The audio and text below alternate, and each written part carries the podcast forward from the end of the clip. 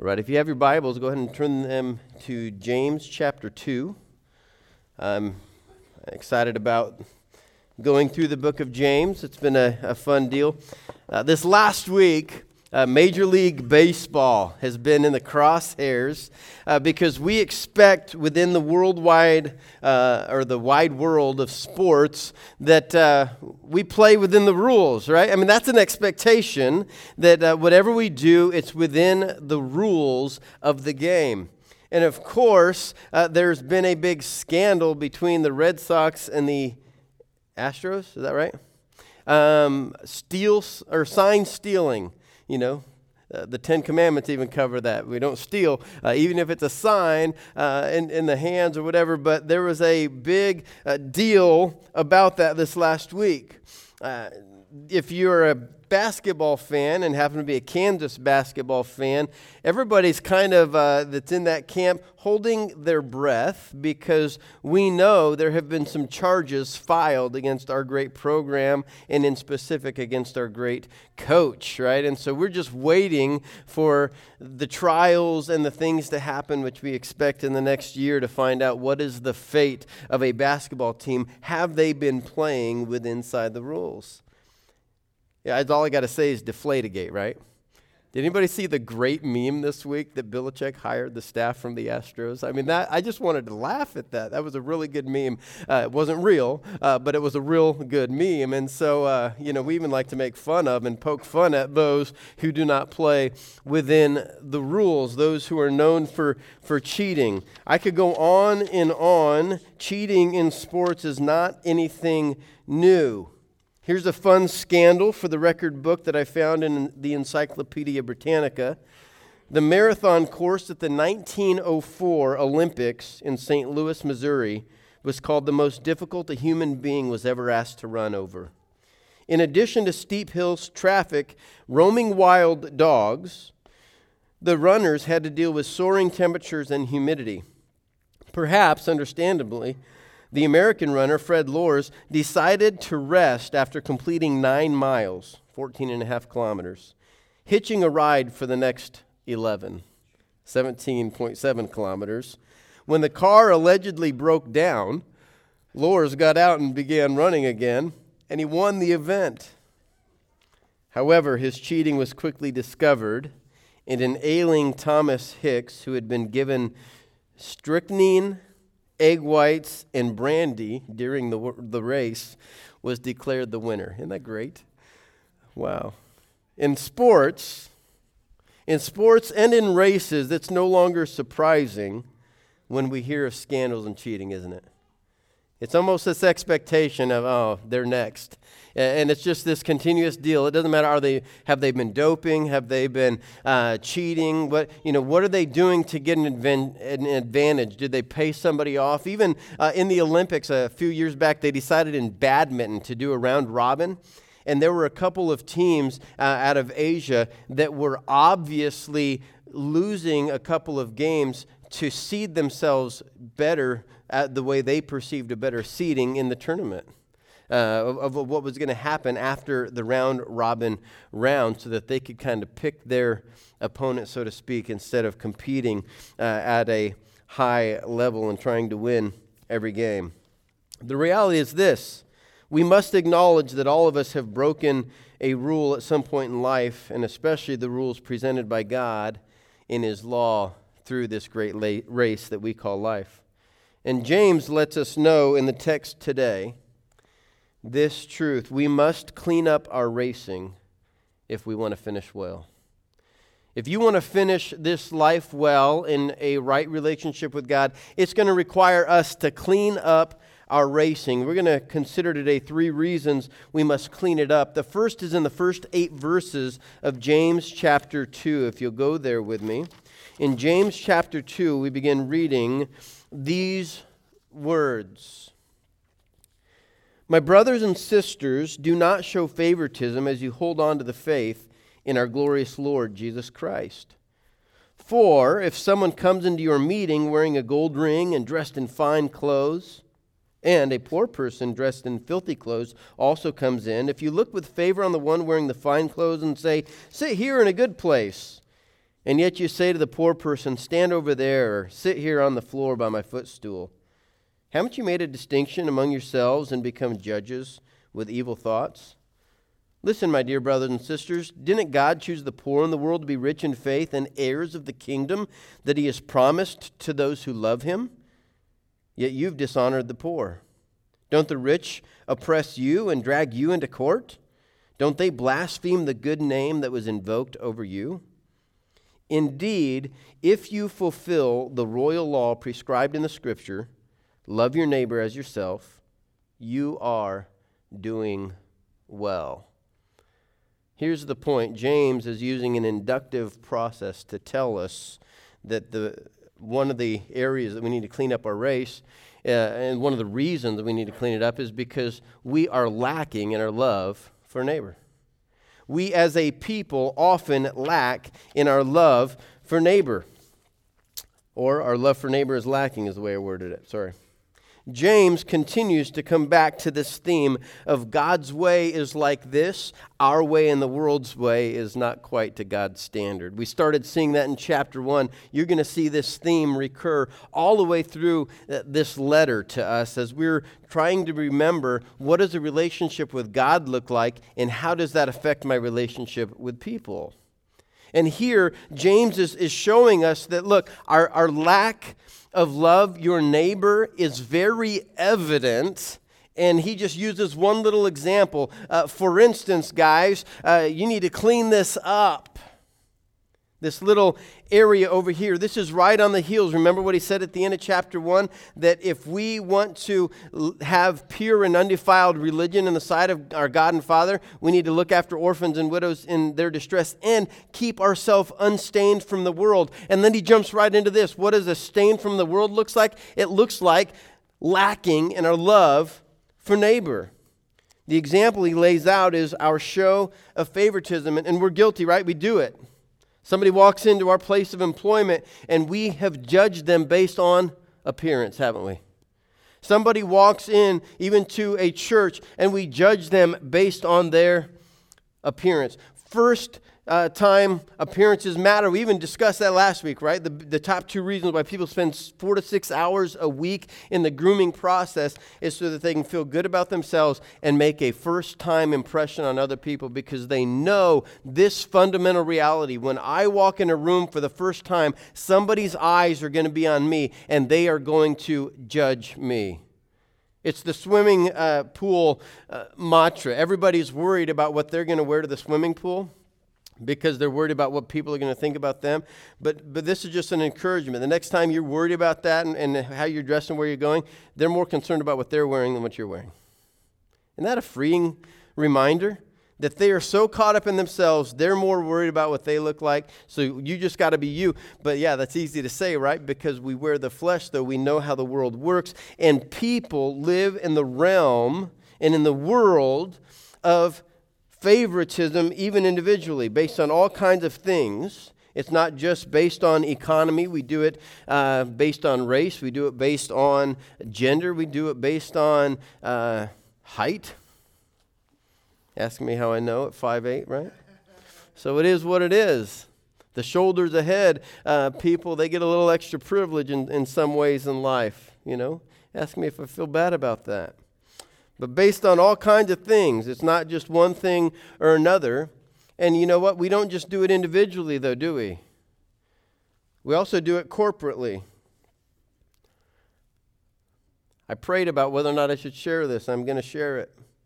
We're all aware of the fire to the Bruce family's home in our community a month and a half ago, right? Our church even went and helped them move um, Amy Bruce's mom and the community showed up in a big way, raised over $6,000 for them, and the community should do that. Very few people in our community know that within a couple weeks after that, there was another fire that happened in our community. But it happened in the trailer park. Did you hear of a fundraiser for that one? Corporately, we show favoritism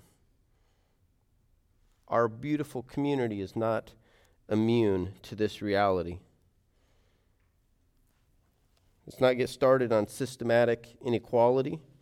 that happens even in the Kansas City metropolitan area. I'd say because of that, even here in our community. The reality is that we want to define our neighbors and James reminds us that as long as we are showing favoritism in our lives, if we do it in our church, if we do it in our communities, if we do it in our culture, we are lacking in our love for our neighbors and we must clean up our racing. That's all that James is pointing out that look, we think we're doing well. Remember the rich young ru- ruler who came to Jesus and he says, What must I do to enjoy eternal life? And Jesus tells him, uh, Have you obeyed the Ten Commandments? All of them, Jesus, all of them. Well, he says, uh, he, he says, go sell everything you have and give it to the poor. Maybe you've showed favoritism. To another one that, that's come to him says, Jesus, what's the greatest commandments? Remember that one. He says, Love Lord your God, all our heart, soul, mind, and strength. The second is like it, love your neighbors yourself. And that guy had the boldness to say, Well, Jesus, who is my neighbor? And after that, Jesus told the story of the, of the Good Samaritan. That even the person that we hate the most and that in the, the greatest need, yeah, that's the person that we need to love. That's who our neighbor is. But we want to have control over our neighbor, right? We want to define who our neighbor is. My neighbor is who I've decided to be my neighbor.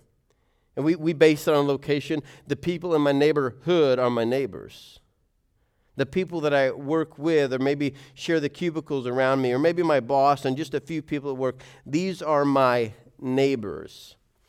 And hey, I always sit in these seats at church. And so my neighbors, I know the names of the people within the six seats around me. We do the greeting time. So I've gotten to know them, so we're good to go. I can shake their hands.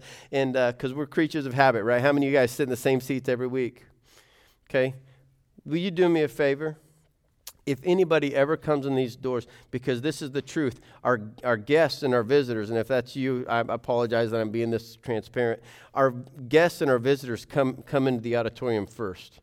Those that are with us kind of hang out and chat with each other, right? The people that are part of the family. And so if a guest ever comes in and sits in your seat, please don't tell them that's my seat because I have been I have been a part of a church in the past that that thing has happened. And friends, if we are so concerned about this seat that we ourselves did not pay for, or even if we feel like we paid for it, we did not pay for it at the level that Jesus Christ and Him crucified paid for it, we cannot show favoritism. We got to clean up our race.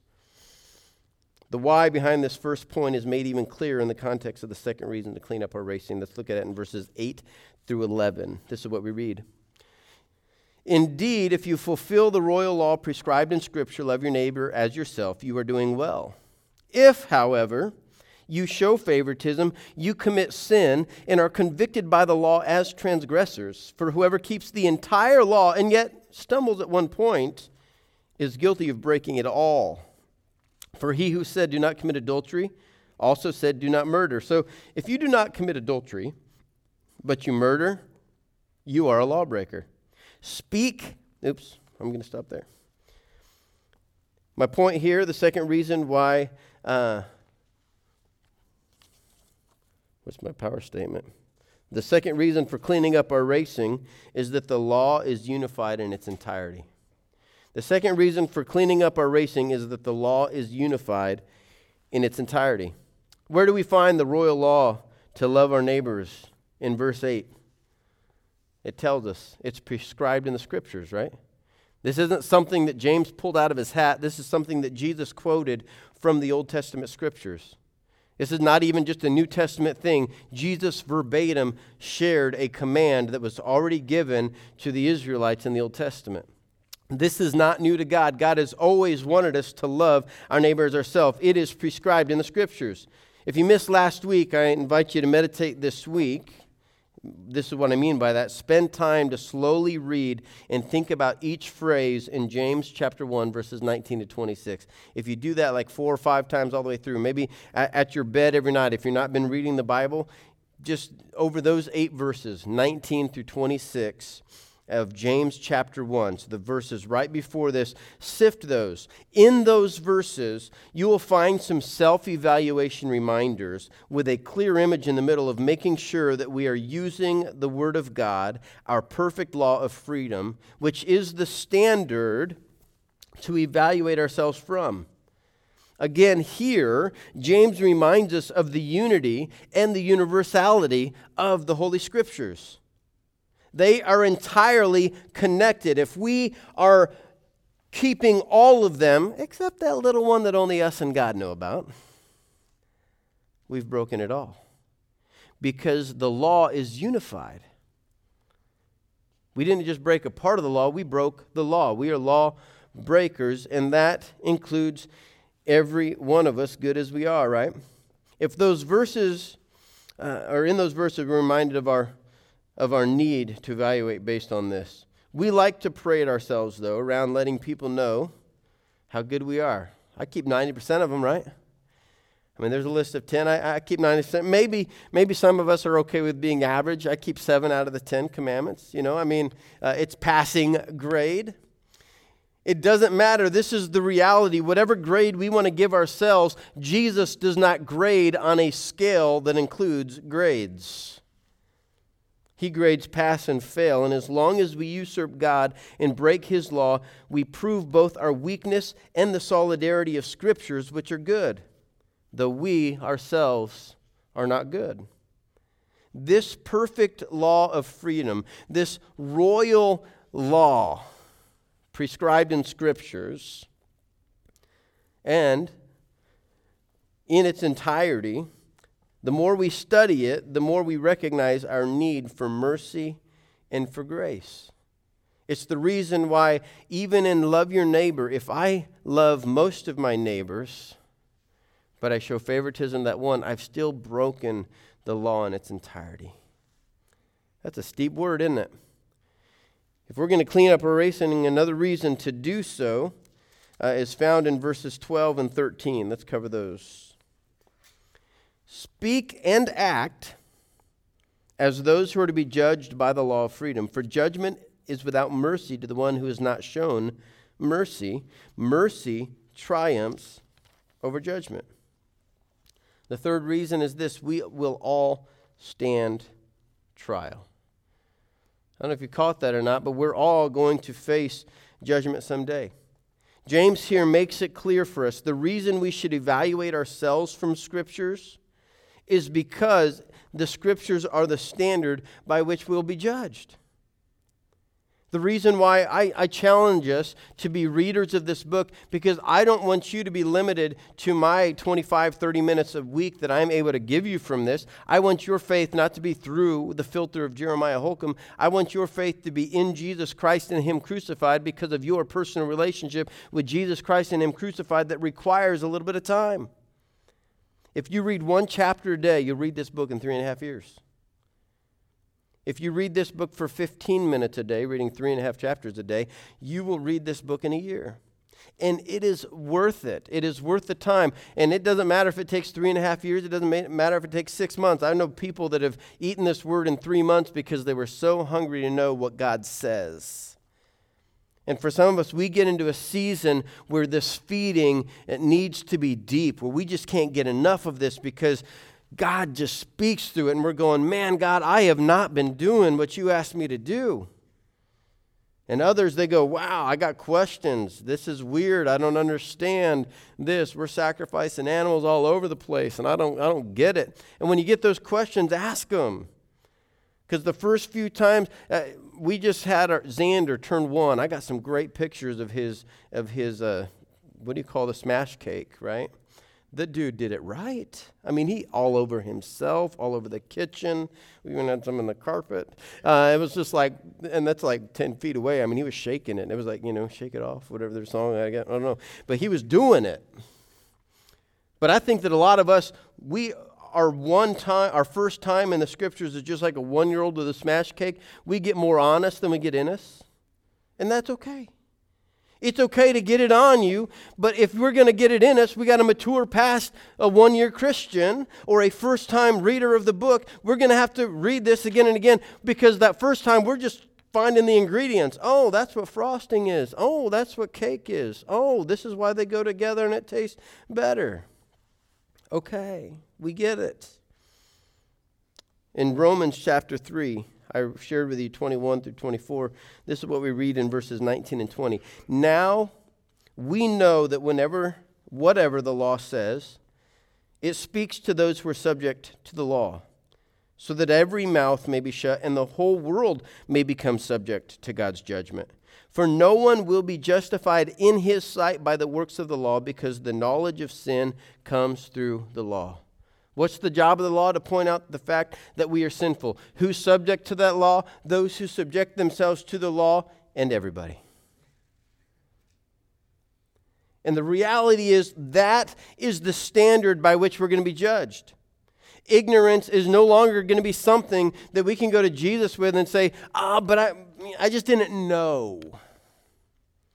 In Romans chapter 1, go back to that book, Romans chapter 1, he says he's revealed himself to everybody so that nobody has an excuse. Not only that, in Acts chapter 16 ish, forgive me for not knowing the chapter verse, Paul is preaching to the, uh, I believe, the elders in Ephesus, and it could even be before that, but he's, he makes the statement that no longer is God going to be okay with our ignorance, but everyone's required to repent. No longer can we play the agnostic card and say, well, I didn't believe because I didn't know. That's kind of like your kids that, you know, you punish them for something you've never told them, but it's an inherent expectation, right? Or I told them six months ago, and so it happened, and so they're going, well, why, why am I in trouble? You, know? you never said it like that. Or I didn't connect this, that, with that. But because I'm your parent, I'm, I care about you. I want to keep you safe. So I want you to know that it's going to hurt a little bit because I don't want it to hurt a lot bit the more you do that bit. Bit. See? That's the challenge of parenting. And so put yourselves into God's seat. He's sitting here going, Look, I've revealed myself to mankind, and yet mankind still, in a educated culture even, uh, is, is okay with not knowing me. Can you imagine those cultures that still lack the educational levels that we have? They need the minister to communicate with them. So that minister needs to probably preach six and seven days a week so he can feed uh, the people. But man, I don't want you limited to my faith. I want to be faithful to these Holy Scriptures, and we're going to see why in a couple weeks, why that's imperative. But as we even discussed last week, all of us as Christ followers are going to be held and judged by this standard. Therefore, we've got to know this book because it is the standard that we are going to be tried by, and we, friends, will all stand trial. I'm going to skip the next verse for time that I have on the screen. The scriptures, there's plenty of other scriptures that point out this idea of the scriptures being the, the standard and us being sinful. So, the scriptures, the Bible is a standard. Notice in this text in James chapter 2, who the judge is. It's God. It's not a church, it's not Christians. The judge is God, Jesus Christ Himself. But also notice this He wants to offer us freedom through His mercy, which He values over judgment. And that's true when we are wronged. When we are wronged, God wants us to be merciful to those who've wronged us more than to judge them. But this does not give us a license to keep on sinning. This isn't a sin license. How do you know? Look at verse 12. Speak and act like those who are going to be tried, or those who are to be judged by what? By the law of freedom. And so we need to act on our faith. We need to live what we say we believe. And we're going to see that more in the text next week. But the point is this we are to speak and act like we're going to be judged, meaning when we've received the mercy from God, it should motivate us to live differently and to speak on behalf of that difference. So that the more we spend time in Christ and in relationship with Christ, the more our story becomes His story and what He did for us and in us and through us.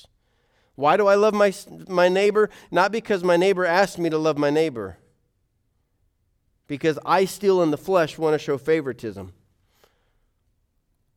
I love my neighbor because I was commanded by my Savior and my God to love my neighbor. And when we understand that relationship from that, that way, when we are subject to Him, all of a sudden we understand that when I was at my worst, Jesus was loving me at my best. When I didn't deserve Him, I got all of Him and the best of Him. And on account of that, I'm compelled now to love my neighbor as myself. And that's going to make me look and live differently. Selfishly, we often come to texts like this one and we agree that a finish line focus requires us to clean our race so that we will finish better than when we were breaking God's law. Because really, it's about us and our race, isn't it? Sometimes we come to these pieces of scripture. Maybe even that's why we started going to church in the first place, because I just wanted some self help. I wanted a better me. Because, you know, that's what the world needs, is a great me, whoever me is forgetting that greater than the world needs you, it needs Him. And you might be that conduit that He's going to use. So, yes, the world does not need a better you, it needs a better conduit of you to let Him flow through you so that you can love your neighbor as Jesus is loving your neighbor, so that your neighbor can understand God's redemptive love.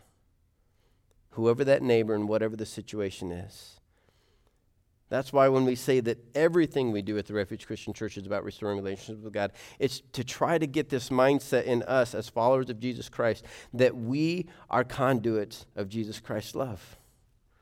That He can use us. He wants to use us so that others can encounter His redemptive love in and through us. It also reminds us that it's not just action, it's speaking it, right? Like we see there in verse 12. We also need to testify to why we love our neighbors, even when they're unlovable. But, friends, when we learn to run a clean race, it will not only impact our own race and our own racing, but notice as this text points out, it will also impact the lives in the race of life all around us. When we speak and act, we get to show mercy because we've been shown mercy, don't we? We get to play a first seat level impact on the lives of everybody that God puts in our lives. Everybody that walks through the doors of our employment, or everybody that we get to serve if our employment is going to them. Everybody uh, that we work with, everybody that calls your home their home and their home your home every in law, every outlaw that you come in contact with, you have the privileged opportunity to love them as Christ would love them. When we are keeping the scriptures, we will be loving our neighbors as ourselves, and we will be subject to God and His Word. Bottom line today is this clean up your race with the standard of the scriptures and the mercy of the Messiah. We need both. We need the truth, but we also need grace. We need truth to remind us that we're not good racers. So we need grace in those moments so that we can know that righteousness is not based on my works and my goodness, but it's based on my faith in His goodness. But on account of that, that also opens up the door for me to be merciful to those around me that need mercy while pointing them to the standard of God's scriptures, the truth that is going to help us live with more freedom because we are living in God's way, satisfying His will, so that He can get more glory over our story as we make Him known to those around us. Let's clean up our racing with the standard of the Scriptures and the mercy of the Messiah so that not only we can finish better, but those around us, maybe they stopped after mile nine and, they need a ride. Don't break down to give them an idea that they can cheat on their own. Give them that ride to the finish line so that even in their finishing well, you can realize that you can take more with you and I can take more with me because we've learned to clean up our race with the standard of the scriptures and the mercy of the Messiah. It could be that uh, maybe you're here today and you've never said, that you want Jesus' blood to cover you in your sinfulness. You've never said, I want to have a relationship with Jesus. Maybe you've said or you prayed a prayer, you saw an evangelist on TV, but you're ready to engage the sacrament of baptism and say, you know what, I want to join Jesus in the grave so that I can join him in the resurrection. If you need to make a decision like that, or if you just want to be prayed with as the um, band comes and plays a song for us, please meet me here. And uh, let's stand together and I'll pray, and uh, we'll close our worship service. Lord, we just thank you for your love for us. Sometimes we want it to be more about us. Sometimes we want to be able to run a clean race apart from you. And so, God, thank you for your mercy that cleans us up and for your standard that reminds us that we haven't been racing clean all along and that shows us what clean racing really looks like. And God, I pray that that will affect our living. I pray that this encourages us to get in your word and to figure out your ways. Most importantly, God, we pray for opportunities to impact other people so that they can know you as we know you. As the sovereign God, that when we screw up, instead of shaming us, instead of cutting us off for good, you discipline us, but you bring us back into your family and show us how loved we are, how wanted we are, because we are yours.